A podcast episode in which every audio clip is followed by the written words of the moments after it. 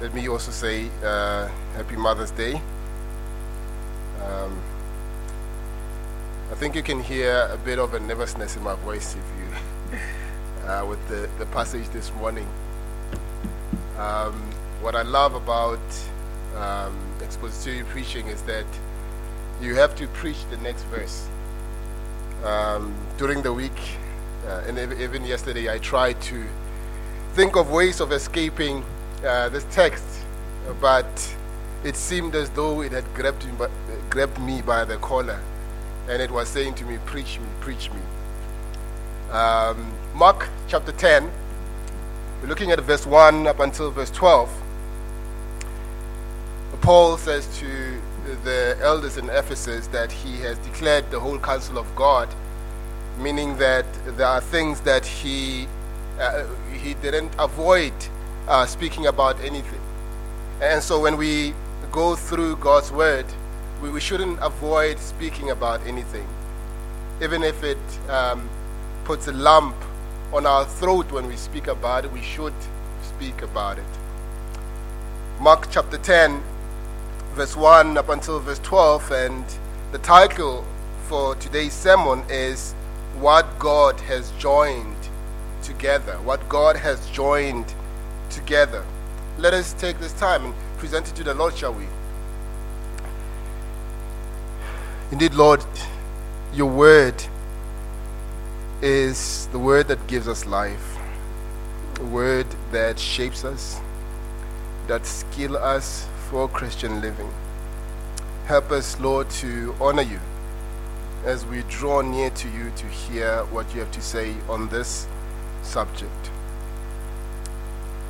Help us, Lord, and help me to speak your truth clearly, um, to speak without fear, to speak, O oh Lord, with conviction, that your name will be honored. In the name of our Lord and Savior Jesus Christ. Amen. This morning, it's uh, my responsibility to preach on a difficult and controversial topic the topic of divorce. And I accept that, that challenge uh, because I believe it's very important and relevant uh, subject for us, for all of us to consider. And it is necessary um, that as we draw near, we consider what the Word of God has to say about the subject. We are all aware that um, many of uh, us, in one way or another, have been touched by it. We know someone, um, we probably have experienced it firsthand, and, and so on. I want to approach the topic by asking a series of questions um, as we, we, we, we, look at um, the subject. First, I'll ask the first question, and then um, I'll ask the first two questions and go through them, and then we'll read the text uh, this morning. First, what does God think of divorce. What does God think of divorce? Well, according to the prophet Malachi, he hates it, right? But I hasten to add that he doesn't hate those who suffer divorce. God hates divorce, but he doesn't even forbid all divorce. God hates divorce, but divorce is by no means the only thing he hates, right? There's a list of actions and attitudes the Bible specifically says that God hates, and that includes things that are sadly exhibited by every one of us. Now, the second question I want to ask this morning why does God hate divorce? Well, He hates it because divorce violates His plan, uh, the plan of marriage uh, for His highest creation, which is mankind. He hates divorce because divorce involves the breaking of a covenant, and, and covenants are very important to God. He is a promise keeper, isn't he? He's not a promise breaker. He hates divorce because he loves people and doesn't want them to suffer the pain that divorce inevitably produces. God hates divorce because he loves children, and children are devastated by divorce. Our scripture text today is one of the key passages in the Bible on divorce. We are going to examine it carefully, but we are not going to limit ourselves to this passage alone. If you wish to know what the Bible teaches on some topics, it is important to look at all that it teaches. One gospel writer may record one part of what Jesus says, and that is clearly the case here in Mark chapter 10. Mark records uh, for us um, of Jesus' words uh, here, as he records Jesus' words, they are true, right? But he, doesn't tell us all that Jesus said about the subject. So turn with me to Mark chapter 10, verse 1 to 12. And if you are able um, to open your Bibles, uh, open your Bibles and, or scroll to your Bibles for some of you have uh, moved with technology uh, to Mark chapter 10. Just um, consider these words and, and, and, and, and, and, carefully listen as we hear God's word. I read from the ESV, hear God's word. And he left, uh, which is Jesus, he, and Jesus left there and went to the region of Judea and beyond the Jordan, and, and crowds gathered to him again. And again, as was his custom, he taught them. And Pharisees came up in, in order to test him. Um, uh, they asked, Is it lawful for a man to divorce his wife? He answered them, What did Moses command you? They said, Moses allowed a man to write a certificate of divorce and send her away.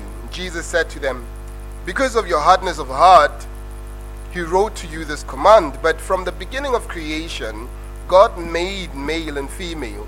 Therefore, a man shall leave his father and mother and hold fast to his wife. And the two shall become one flesh. So they are no longer one, they are no longer two, but one flesh. What therefore God has joined together, let not man separate. And in the house, the, disciples asked him again about this matter, and he, he said to them, Whoever divorces his wife and marries another commits adultery against her. And if she divorces her husband and marries another, she commits adultery. This is the word of the Lord. Thanks be to God. In our journey through the Gospel of Mark, we find that Jesus has departed from Galilee in the north and is now in Judea, the southern part of Palestine, and is ministering and teaching on both sides of the Jordan. He doesn't bring up the topic of divorce. The, the Pharisees actually do. And they don't bring it up in order to learn from him. I, I, just want you to remember that that their intention is not to learn or gain knowledge about this topic. They bring it up to test him, to trip him up. The religious scene in that day was divided primarily into camps. There were the legalistic fundamentalist um, uh, and the wishy-washy uh, liberals right? The, the Pharisees represented the fundamentalists with their long list of rules and, and restrictions. The Sadducees, on the other hand, were the liberal elite. But by this time in his ministry, both groups viewed Jesus as a threat to their power and influence. The Pharisees knew that divorce was a controversial topic and that no matter how Jesus responded to their question, he would make someone angry. That was all they seemed to care about at this point. So they ask him, they come to him and ask him the question Is it lawful for a man to divorce his wife? In, in, in the parallel passage in the book of Matthew, their question is presented in a fuller form. They say, Is it lawful to divorce one's wife for any cause? They aren't simply asking whether divorce is ever lawful, but rather whether it is always lawful. In essence, that's what the liberals believed at this time. And, and, and, and brothers and sisters, that's really similar to where we are today in our culture, right? This idea of a no fault divorce, that you can divorce for any reason under the sun. In fact, um, the, the, there was a Jewish uh, rabbi called Hillel, and uh, he taught that you could divorce for any reason that you, you can come up with, right? If your wife is uh, does not have long hair, you can uh, decide to divorce her. If she bends the food, you can decide to dismiss and divorce her. If she is, if you meet someone who is actually more beautiful than your wife, you can come home and say, uh, you have to go. You know, you, you, you, you, you, you, you could make up all kinds of reasons under the sun. So we, we live in that culture as well. Just people just willy nilly um, divorcing. And as he often does, Jesus answers a question with a question. He says, What did Moses command you? The Pharisees professed undying devotion to the law of Moses. So it's a very relevant question if you think about it. They, they respond by saying, Moses allowed a man to write a certificate of divorce and to send her away. Since Moses was viewed as the author of the entire first five books of the Bible, the Pentateuch, they should have gone to the early chapters of Genesis where God's position of, of, on marriage is clearly stated. Where Genesis chapter 2 says, For this cause a man shall leave his father and mother and shall cleave to his wife, and the two shall become one flesh. And that's explicit, isn't it? It's clear. Instead, they appeal to a rather obscure passage in Deuteronomy and in the process distort the entire point Moses is making there. What Moses taught in Deuteronomy chapter 24 is that if a man gives his wife a certificate of divorce and sends her away, and if she subsequently marries another man, and if the second marriage doesn't work out for her, then the man cannot take back his wife. In other words, the, the point is clearly that anyone, even considering a divorce, should be very cautious because it's a final decision. There, there can be no, uh, there, there, there, are no musical chairs when it comes to, to, to marriage, right? In marriage, there are no musical chairs. That's, a, that's very different from giving blanket approval to divorce. And Jesus calls the Pharisees on it he takes them back to the beginning, to God's original plan. He, it was simple one man, one woman, united in marriage, starting a new family unit, becoming one flesh and inseparable. That was God's intent, and anything else is less than ideal. If Moses made any allowance for divorce, it was an, uh, an accommodation for their hardness of heart. Now, when the teaching session was over, the disciples were alone with Jesus, they come to him and ask him to explain further what he had to say about divorce. So Jesus gives them the following summary in chapter 10, verse 11 and, and, and, and 12. He says, Whoever divorces his wife and marries another commits adultery against her. And if she divorces her husband and marries another, she commits adultery. Now, please note that Jesus' words here are not so much an explicit prohibition of, of divorce as they are a prohibition of remarriage after divorce. And since in, in the vast majority of cases people do indeed remarry after divorce, it is important that we understand first why Jesus calls remarriage adultery here, and second, whether there are any exceptions, right? Cases in which uh, remarriage is not considered adultery. Now let's go to the third question um, of our text. Why does Jesus say remarriage after divorce constitutes adultery? Well, why does Jesus say that? Well, the, the, the best way I know to explain this is to go back to the basics. Uh, basically, it takes two things to establish a marriage in God's sight, right? Um, first, there must be a public commitment to live together. Uh, generally, this is made in our culture um, through lobola or a ceremony of some kind, right? Um, for, for, for other cultures, it will be uh, families uh, coming together, agreeing that these two people are getting married, and then there will be a ceremony in which they are declared uh, married. Second, the marriage must be consummated. And that is, the two become one flesh through sexual intimacy. Uh, both are necessary, aren't they? On the other hand, I must address this as well. We live in a culture of casual hookups where uh, people just, uh, you know, it's, it's, a, it's a hookup culture. They hook up, check up, and then, um, um, they, you know, go, go um, um their separate ways. Hookup uh, casual hookups are not marriages. The, the, the, two individuals might participate in an activity that demonstrate oneness, uh, uh, uh, oneness uh, but without a public commitment to live together, that one flesh doesn't constitute a marriage, but rather fornication in God's sight.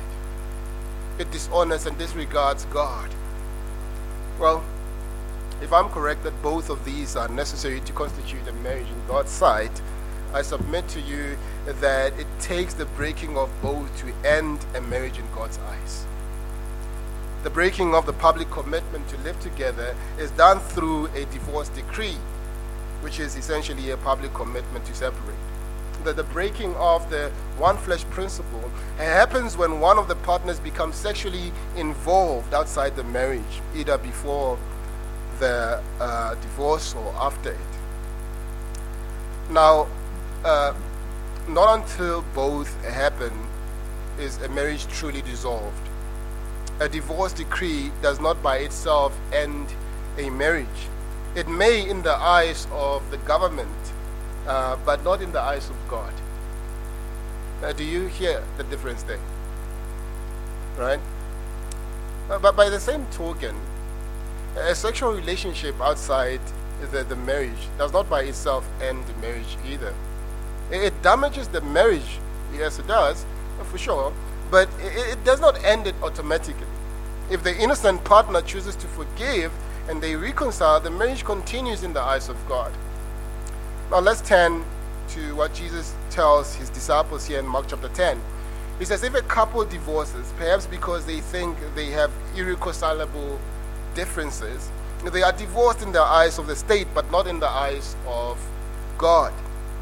Therefore, if one of them remarries and becomes one flesh with another person, that is an act of adultery because he or she is still married in the original spouse to the original spouse in the eyes of God. I think that raises another very important question. Right? Does Jesus offer any exceptions. Does Jesus offer any exceptions? Well, none are mentioned here in Mark chapter 10, but in the Gospel of Matthew, he does mention an exception, and he does so twice. In, in, in Matthew chapter 5, verse 31 to 32. Maybe we can have it on the screen. Matthew chapter 5, verse 31 to 32. Uh, look at what he says. He said it, it, was, it, was, it was also said uh, this is in the law of Moses. Whoever divorces his wife, let him give her a certificate of divorce. But I say to you that everyone who divorces his wife, except on the ground of sexual immorality, makes her commit adultery. And whoever marries a divorced woman commits adultery. This is from the Sermon on the Mount, where Jesus takes pains to uncover the true meaning of the law what, what Jesus Christ is doing in the mount, in the Sermon on the Mount, is not contradicting the law. In, in fact, he is removing misconceptions that were, were laid there by the, the ones who had propped themselves up as teachers of the law, but they were actually distorting the law. Jesus would actually say something like this Moses said, said such and such, but I say to you, and then Jesus goes on to correct their distortion of Moses' intent. His teaching here is essentially the same as in Mark chapter 10, but for one major difference. Matthew mentions an exception to the no divorce, no remarriage rule. He says, except on the ground of sexual immorality. In other words, if one spouse has been guilty of sexual immorality, then divorce is not forbidden, and presumably remarriage by the innocent partner does not constitute adultery. Now, this, this makes perfect logical sense if we go back to our analysis of the two things needed to, to end a marriage in God's sight, right? A public commitment to separate, this is a divorce decree, and the breaking of the one flesh principles through sexual sin. If adultery occurs during the marriage and is the basis for a subsequent uh, divorce decree, then the marriage is over in God's sight. That the person is no longer married, and therefore remarriage will not be an act of adultery in this case. Whether it is wise to remarry, um, you know, in, in this case, um, it, it, it, you know, we would have to consider it, but it is still not sinful. Now, now, now, the Sermon on the Mount is not the only place this exception is mentioned. It's also mentioned in Matthew chapter 19, verse 3 to 9. We, we have a record of the very same teaching, actually. This is a parallel text of Mark, which uh, uh, uh, um, of, of the teaching event in, in Mark chapter 10. But Matthew adds something that Mark leaves out here. Look at Mark, Matthew chapter 19, verse 3 to, to 9. And Pharisees came up to him and tested him by asking, Is it lawful to divorce one's wife for any cause? He answered, Have you not read that he who created them from the beginning made them male and female? And said, Therefore a man shall leave his father and his mother and hold fast to his wife, and the two shall become one flesh. So they are no longer two, but one flesh. What therefore God has joined together, let not man separate. They said to him, Why then did Jesus command one to give a certificate of divorce and to send her away. He said to them, Because of, the, of, of your hardness of heart, uh, Moses allowed you to divorce your wives, but from the beginning it was not so. And I say to you, whoever divorces his wife, except for sexual immorality, and marries another, commits adultery. There are several minor differences between uh, the Matthew account and the Luke account. But the major difference comes there at the end where Matthew adds the exception of sexual um, immorality. Right? He, he, he says that within in that passage, the exception is when there is sexual immorality. This, I think, raises uh, the inevitable question. Right? It raises another question that we need to consider. What does Matthew? Why does Matthew record Jesus' words one way and Mark another? Is there an exception or isn't there an exception? Why are they giving different, uh, or, or, why is, I shouldn't say different accounts, why is, is, is, is Mark leaving out that part and Matthew adding it there? Well, there are some theologians who are convinced that divorce is always sinful and remarriage is always sinful that they go to great lengths to explain away Moses' exception, uh, Matthew's exception here um, by appealing to dispensational distinctions and, and offering complicated arguments about Matthew being a Jewish gospel which doesn't apply to the church. I don't have time to refute those arguments today, but suffice it to say, I believe they are without merit. In other words, they don't hold water. They are not strong enough, and they are not even supported by the text itself. It seems far simpler and more honest with the text to simply say that Mark abbreviated his account of Jesus' teaching. Right? Remember when we um, um, had the introduction, when we started this series, we, we noticed that, that uh, Mark is actually fast paced and, and he actually um, tells the stories not in, in, in, in as much detail as the other gospel writers do. Right? It's a fast paced gospel. In fact, uh, Matthew is trying to show us, um, because he's writing to a Roman um, uh, uh, context. Uh, remember that, uh, I'm not digressing, remember the, the, the, the Romans um, had all these, uh, you know, heroes, your Hercules, your um, whatever. And, and, so for them, you know, they, they, they looked at these people as their gods in, in, in, in a way. And so Mark, when he writes, well, on the account, uh, on, on the testimony of Peter, when he writes this gospel, he, he writes it so much like a movie in a way. It's fast paced, it, it's very fast. And he wants to show at the end of the day this Jesus who is greater than the, their so called gods, right? And, and, and what will shock them at the end of the day is that this Jesus actually dies because they had no, no no, um, you know, concept of a dying God in, in their imagination. But again, amazingly, he rises from the dead. In fact, he's the ultimate hero. Let's go back to, to that text. So, we, we, we need to read it as plainly as possible. In, in his entire gospel, um, Uh, uh, Mark's gospel is the length is, is, is half the length of, of Matthew's gospel. He leaves out the Sermon on the Mount almost entirely, and he leaves out a number of details that Matthew includes in his record and in this teaching of Jesus in Judea. Mark gives us the overall principle that divorce leads to adultery, which is certainly true most of the time, but he ignores the exception. Perhaps because he wanted to, his audience to focus on the principle rather than on the exceptions. So, allow me to summarize where we have come from uh, so far. Jesus contradicts the liberal view that divorce is permissible virtually for any reason, as long as a certificate of divorce is granted. The, the, the reason is not permissible. Uh, uh, the, the reason it is not permissible is that divorce breaks a covenant between two individuals, a covenant which God commanded that should not be broken or forsaken. Furthermore, divorce leads to adultery when people who have been divorced for reasons other than unfaithfulness by their spouse choose to remarry, which they usually do. I must also add that in both uh, Matthew chapter 5 and Matthew 19, the emphasis uh, of Jesus' teaching is not on the exception but on the principle. Right? Even with the exception, Jesus leaves us with a very restrictive position on divorce. His teaching makes a scandal of the no fault divorce uh, laws in our country. It makes a scandal of the casual attitude many uh, professing Christians take toward divorce. Yet at the same time, we need to be careful that we not become more restrictive than Scripture itself. Does that make sense?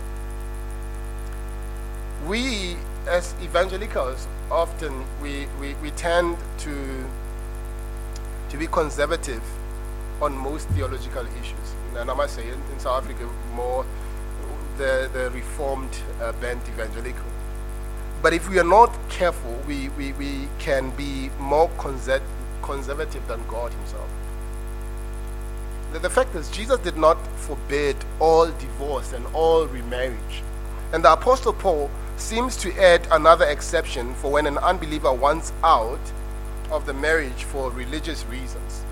We will not handle that uh, this morning for the sake of time. But another question begs to be answered as we struggle with this difficult issue.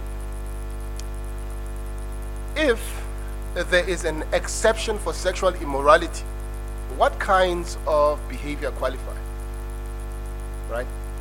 What kinds of behavior qualify? Well, the term that Jesus uses for sexual immorality here is one word in the, in the original Greek. It is the word porneia. It is a broad term that describes a variety of sexual uh, sins. It can refer to fornication, adultery, bestiality, incest, or homosexual acts, uh, chronic exhibitionism. Uh, and I would define it as any sexual sin which violates the one flesh integrity of a marriage. Now, we have already established that porneia does not by itself automatically end a remarriage, a marriage. It does not require the innocent spouse to file for divorce. It is not automatic. In fact, it is not always the first option. Right? Thankfully, many people who have been sinned against in a marriage by the sexual unfaithfulness of their spouse have forgiven their partner and have experienced restoration for of wonderful intimacy, a testimony to the grace of God. But if sexual sin is persistent and unrepentant, to the point that it degrades the relationship and threatens the physical, emotional, and spiritual health of the spouse, God allows the innocent partner to file for divorce and end the marriage. Furthermore, I believe that He allows that person to enter a new marriage without committing adultery since the previous marriage has ended, not only in the eyes of the government, the eyes of the state, but also in the eyes of God. My final question this morning is this What if you have suffered divorce or even initiated? It? What do you do now? Well, mo- most divorced people are not despicable scoundrels. Right? They are victims, victims of broken homes because, um, uh, you know, broken homes, homes themselves, and, and their family of origin. victims of Satan's lies, and particularly the myth of the greener grass, right? That the grass is greener on the other side.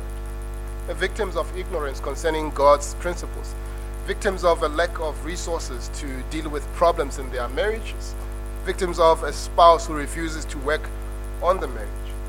They don't want a divorce. They hate the thought of being divorced. They just don't know any way out of the trap in which they find themselves.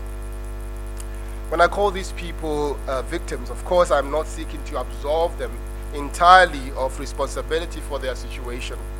Many have made bad decisions somewhere along the way which contributed something to the collapse of their marriages, but I'm trying to enter into their pain and grant the fact that in most cases this was not a willful act of rebellion toward God. In fact, so convinced am I of the pain and trauma that divorce produces that I've taken out of my vocabulary the term divorcee. I speak only of one who has suffered divorce. I want to suggest several possible courses of action for, for those who find themselves in the inevitable position of having suffered divorce. Not every one of, of these will apply in each case, but at least one should apply in every case. First of all, repent if your sin contributed significantly to your divorce. If you were unfaithful to your spouse, confess that fully and completely to the Lord. Don't excuse it. Don't blame your former spouse for it. Come clean with your responsibility and seek the forgiveness and healing that God promises to those who own their sin. Second, forgive the spouse who sinned against you. It may be too late to reconcile because um, sometimes both of you um, may have already been remarried or one of you, one has uh, gotten remarried, but it is never too late to forgive. Lack of forgiveness hurts the one who refuses to forgive more than the one who is unforgiven. Maybe you need to forgive your parents for messing up your childhood through divorce as well. Maybe you need to forgive your son or daughter for the pain brought about um, the whole family through their divorce. Third, consider reconciliation if that is still an option. Right? If neither of you uh, nor your divorced spouse has remarried, there's still um, consideration of, of, of reconciliation. Fourth, Move on. Move on. Divorce is devastating to most people, right? But you cannot allow it to destroy you. You cannot allow it to define you, to be a crown of shame that you wear. God has not called you to shame. God has called you to freedom, and uh, when something like that has happened, and there is no opportunity or chance for reconciliation, move on. You are loved by God. You are precious in the sight of God. Where when we sing that song, my worth is not in what I own. There's a line where we say, Two wonders here that I confess my worth and my unworthiness. My unworthiness. I have nothing in myself to save me. My worth I am made in God's image. I am his child through the redemption brought about by the death of Christ on the cross, his resurrection from the dead. I wish to close by reading some profound comments by Craig Keener, um, a Baptist seminary professor whose scholarship I've come to appreciate very much. At the end of his book on the topic, he writes the following quotation If you'd like the book, just uh, let me know. I don't have a copy. I'll just give you the title of the book. although he says, he says in, in, in his book, although I will still maintain that we must do everything possible to hold together a marriage until it is clear that one spouse is bent on dissolving it, there are circumstances where separation and indeed divorce is necessary. Some ivory tower theologians who spend their time picking apart a grammar, the grammar of New Testament texts without regard to the situation it addressed or the situations with which pastors must grapple today would do well to give attention to texts like these. Matthew chapter 12, verse 7. If you have understood what scripture says, I want mercy and not sacrifice, you would have con- you have not condemned the innocent. Matthew chapter 18, verse 6. Whoever causes one of these little ones to believe in, who believe in me to stumble, it would have been better for him to have had a millstone suspended from his neck and to have been cast into the open sea. Matthew chapter 23, verse 4. They, this is the scribes and the Pharisees, bind together heavy loads and lay them on other people's shoulders, and they themselves won't even push the loads with a finger. Divorce is wrong, he continues to say, because it violates a covenant of permanent love made before God to another person made in God's image. Condemning the innocent party in a divorce is wrong because it despises the righteousness of Christ and oppresses the, the person who has already experienced the deepest rejection possible. Rejecting the guilty party or parties in a divorce once they have repented is wrong because it is a denial of the only forgiveness any of us can have before God. Jesus' message has has uh, to, to everyone is, is plain enough here. To those contemplating divorce, don't. To those inclined to condemn without knowing the circumstances, don't. To those near a prospective Christian divorce, offer yourself as humble agents of reconciliation and healing. To those who have repented and made restitution in so far as possible for a sinful choice, trust His forgiveness. To those upon whom dissolution of marriage forced itself without invitation, be healed by God's grace and dare to stand for your freedom in Christ, which no one has the authority to take away from you. And whether his call after the divorce proves to be singleness or marriage, make your life a life of prayer that will minister to all believers with whom you have relationships, harboring no bitterness against your former spouse or against the church whose fear of human pain often overshadows, uh, overshadows its willingness to heal it. Let us take this time and pray. Father, I pray that you would resurrect the dead or dying marriages in our church. I pray for those who have lost a spouse and grieve in loneliness. I pray for those who wish to be married but have not found a partner. I pray for those who have suffered divorce that they might accept your compassion, forgiveness, and healing. And I pray that all of us will flee immorality in order that Christ might be magnified in our lives. For the sake of your name and your kingdom, we pray this. Amen.